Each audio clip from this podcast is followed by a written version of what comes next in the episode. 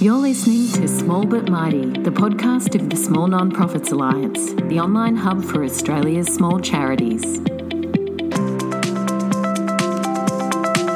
Hi, everyone, and welcome to our very last episode of Small But Mighty, the podcast for small non-profits for 2021. Um, my name is Kirsty Wallet. I'm a co founder of the Small Non-Profits Alliance, and I'm here with our founder, Bianca Crocker. Hi, B. Hi, Kirsty. Hi, everyone. It's um, so great to be doing this last episode for 2021. It's been a big and long year, I think, for many, um, many of us and many small charities in particular in, across Australia, especially along the eastern seaboard. So it's really great to um, to bring this episode to everyone. Before we get started today, and in the spirit of reconciliation, we'd like to acknowledge the traditional custodians of country throughout Australia and their connections to land, sea, and community. We pay respects to their elders, past, present, and emerging. Yes, it really has been a big year. And um, although we don't want this whole episode to be about COVID, it really has played a really large part in charities and particularly small charities having to continue to be really nimble this year and move with the changes. I mean, we had more lockdowns in Australia this year, which obviously affected the ability for nonprofits to run events and connect with people. Yeah, definitely. It's been a challenging year. I think, I think uh, for a lot of people that I've spoken to in the space, they felt like last year was was particularly challenging. But then um, over the summer months, things seem to get a bit brighter. But then again, for um, as we said, further extensions of lockdowns and and things this year has really um, you know really been tiring for a lot of people that are perhaps mm. already you know working in small charities it is can be particularly tiring so um, yeah so hopefully we've got um, we can talk about some of the silver linings of the year though Definitely. And a lot of people who work in small nonprofits may be listening to this episode just before Christmas and really only just being able to put their feet up and, and breathe a sigh of relief. Um, a lot of organizations become really busy around Christmas time, particularly those in the homelessness space uh, or organisations are running uh, Christmas appeals and hoping to really have a lot of people's support in the lead up to Christmas. So we're probably chatting to a lot of exhausted people right now, um, yeah, us included, I think. So. I think. yeah, definitely. Again, a lot of people that I've spoken to are having, you know, significantly longer breaks over this holiday mm. period if, if their organisation is one that, you know, isn't active in their programs and services. Um, from from Christmas, you know, to for a good few weeks into the new year. So I think everyone really needs a rest and, um, more importantly, perhaps a reset, ready for for next year.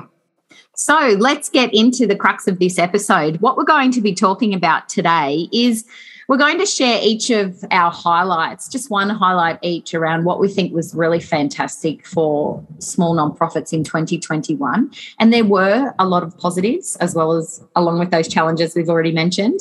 Um, and then later in the episode, we're going to be talking about a little bit of advice um, that we have for small nonprofits moving into 2022 because I think we are still going to have some uncertainty around um, what we'll be doing in the community. Uh, and the good thing is, though, that small nonprofits are really nimble, aren't they? And so um, some of this advice will be around helping with some planning and looking through positively to 2022. Yeah, definitely that that ability to um, to see how nimble and agile small charities have you know really are has been um, really a delight. I think over the last eighteen months or so, um, small charities that I speak to continue to step up through all the challenges and continue to deliver their mission and work with their beneficiaries in really positively um, po- positive ways. So it's been great. So Bianca, tell me what's your highlight your biggest highlight for small charities this year? So for me, it's an interesting one. I think it's really been about seeing how small charities have really had that ability to lean in to better and um, more wholesome or purposeful, perhaps I should say, donor engagement. So I think for small charities, a lot of them, um, and we've spoken about this on the podcast and in various masterclasses before, for a lot of small charities, events and community fundraising ha- are are a large part of what they do in terms of generating funds and engaging with the community around them. But I think with the COVID and lockdowns and various social restrictions, uh, having those sorts of events happen has been really, really um, hard or, or near impossible basically. A lot of events especially last year a lot of events were cancelled and things weren't able to proceed. So i think over the last 18 months but in particular this year i've seen a lot of organizations um, really lean into that ability to do better donor engagement really try and connect with their supporters learn they they're wanting to learn more about how to better um, communicate. So we've had a lot of feedback from our members around the idea of, um, you know, EDM. So how can we better use EDMs to communicate with our supporters? How can we better use socials? We've had a, a lot of positive response to some of the masterclass and learnings that we've offered in that space. So I think that um, for me is a highlight because, in all honesty, really good best practice fundraising is all about donor relationships and making sure we do bring our donors into the center of our organization in our thinking and our planning. Um, so being able to see, you know, I think smaller ch- charities sometimes have a challenge in how they do that because they are really focused on getting the events happening and a little bit running in a hamster wheel. But this this um, opportunity, I guess, to sort of move into that more donor engagement space and really being um, talking more to your donors and your supporters has been really great to see a lot of small charities do. I think it's come out of necessity as well, hasn't it? As we talked about, and as you mentioned, a lot of small organizations didn't actually have a lot of their regular work to do. So it was about how can we stay connected to our community when we're not organizing events for them, when we're not asking for donations because people are financially stressed right now, or it's not appropriate, or we're in the middle of a COVID outbreak or a lockdown. Um, so I suppose it's come out of necessity, hasn't it? That they're looking for ways to connect. And a lot of those ways have really been digital, haven't they?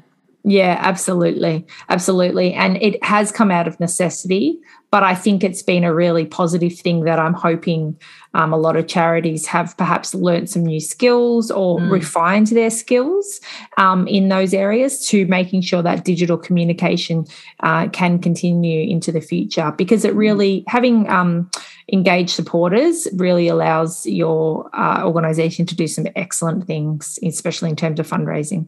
Mm.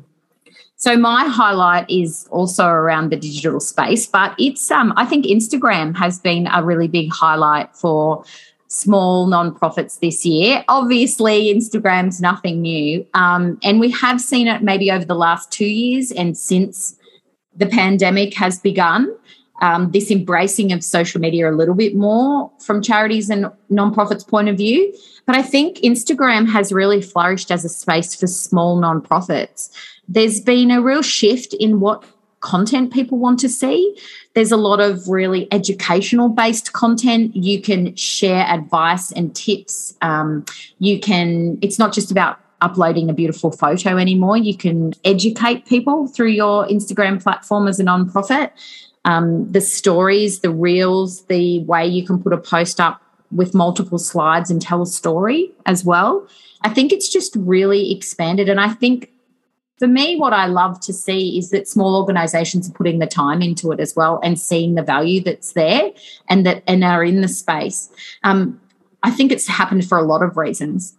I think there's been that um, realization for maybe organizations that weren't as digitally connected that it is going to be important that the pandemic's not over yet, that digital is still going to be really essential with engaging with donors and community, like you mentioned. But I think also we've seen a lot of changes within the Facebook landscape in the last 12 to 24 months. And we know small charities are really reliant on Facebook. And I think there's still a lot of great things about Facebook for small charities, but it's a little bit harder than it used to be. And I think um, Instagram offers that space to be able to educate and communicate and connect in a really different way. Mm. I think your mention of um, how small charities can use Instagram to really tell great stories is something that is paramount. Uh, really positive storytelling, sharing how your organization is having its impact is really critical to to garnering that support and that continued support.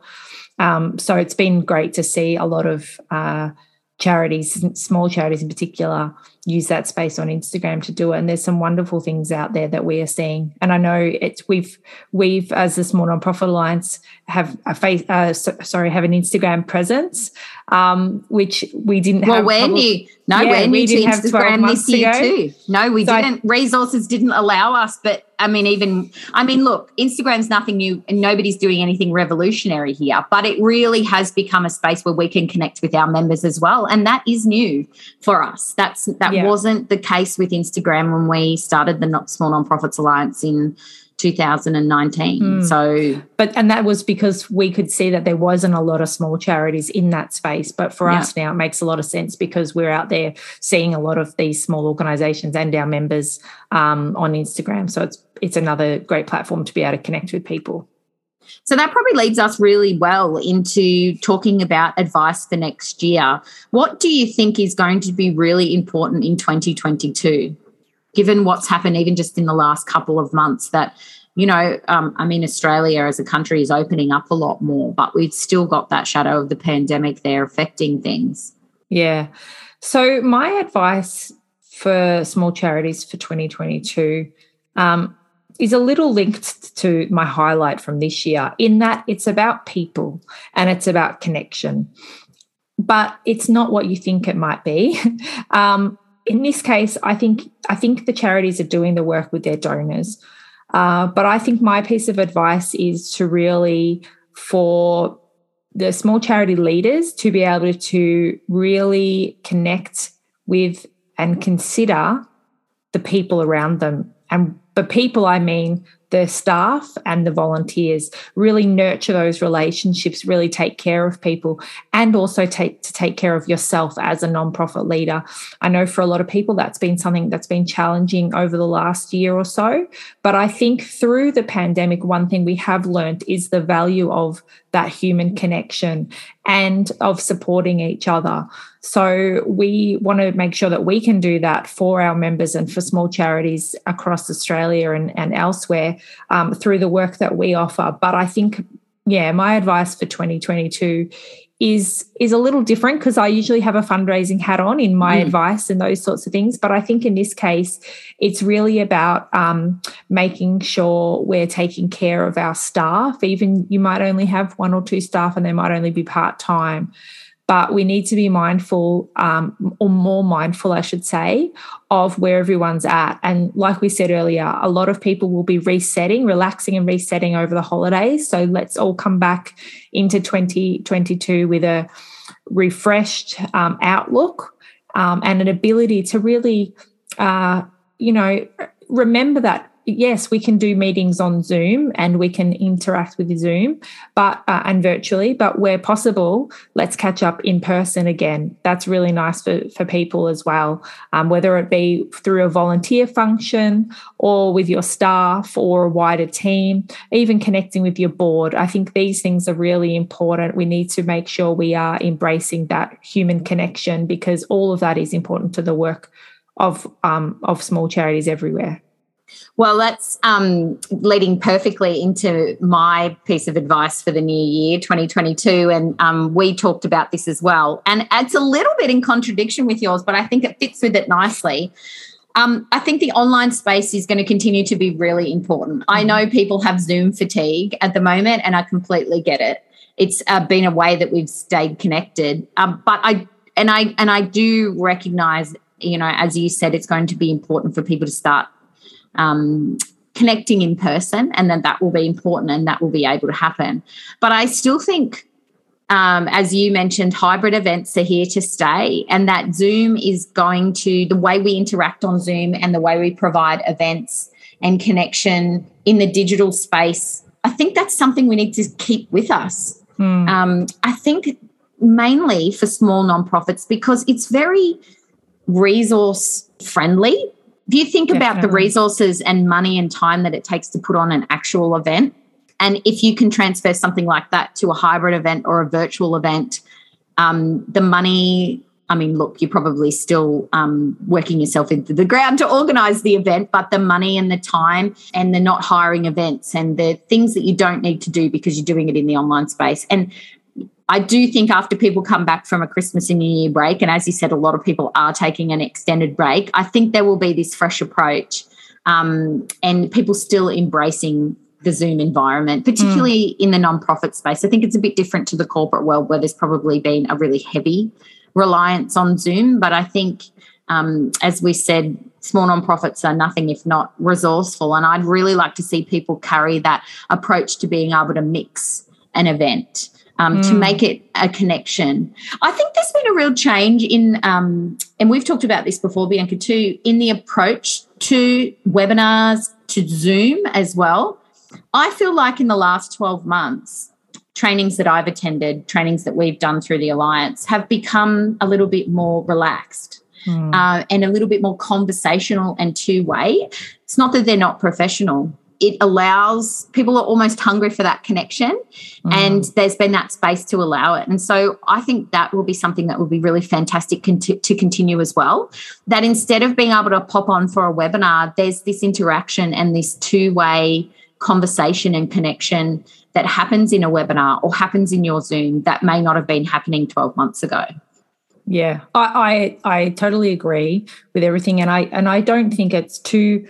Um, I don't think it's um, opposing to my um, advice for next year because mine was more so about that connection. And yes, if you can do it in person, that's great, but definitely use that virtual space.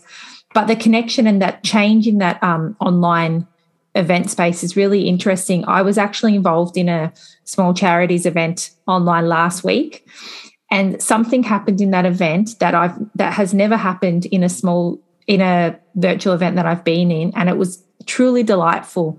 So it was a book launch for a small charity and uh, the patron of the small charity spoke at the beginning and was welcoming the host or the MC. Um, and she asked the, the, the person doing the introduction asked everyone to unmute themselves and to give a round of applause for the guest that was coming on to nice. um, to speak, which was really and everyone did, and it was really yeah. lovely because you know you can put your little virtual clapping hand in the corner of your Zoom screen, which is nice, and if you've got you know lots of people on a call, it might not make sense. But we couldn't all hear each other. We would, ju- and it was just a really nice way to acknowledge, um, you know, to that. So even in that small instance, that was a bit of a hybrid event, you know, bringing yeah. those two things together. But I do think, um, and it know, would have I sounded think, like a real event in real life where you can't yeah. hear everything everyone in the room saying and you yeah. have multiple conversations and there's noise everywhere. It would have been really refreshing, I imagine. Yeah, it was quite lovely. So I think your your point around um, the the way that these online events are shifting to a more relaxed dial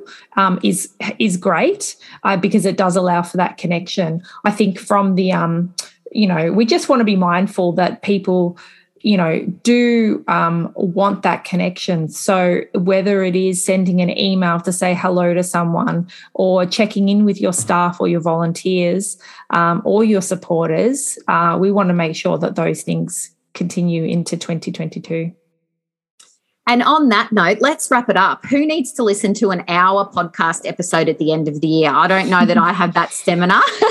and I don't know that anyone else out there does. So we're going to keep it short and sweet and wish everyone a very happy holiday period and restful and relaxing new year with family and friends that you may not have seen for a year or two. Um, and also want to extend a huge thank you for the support from our members of the Small Nonprofits Alliance. We've had a massive year and we've had a lot of new members join us, and we've had some fantastic feedback and inter- engagement with the podcast as well. And we really thank everyone for listening all year and supporting us. Yeah, absolutely. Um, I acknowledge what you've said and just echo that those sentiments. Really, Merry Christmas to everyone have a great break um, and we look forward to um, in you know supporting small charities again into the future into the new year. And always um, as we say we're open to any feedback and suggestions. So more than happy for anyone to reach out um, to us on any of the platforms available. And on that note, um, thank you again, Bianca. It's been a pleasure this year, and uh, we look forward to more podcast episodes we look forward to more podcast episodes. I don't know what a podcast is. I think I'm thinking about Christmas pudding already. Um, we might have to leave that one in. I don't think I should edit that one out. It's probably quite a nice light note to end on. Um, great to chat again, Bianca. And thank you, everyone, again for listening. We'll be back in January 2022.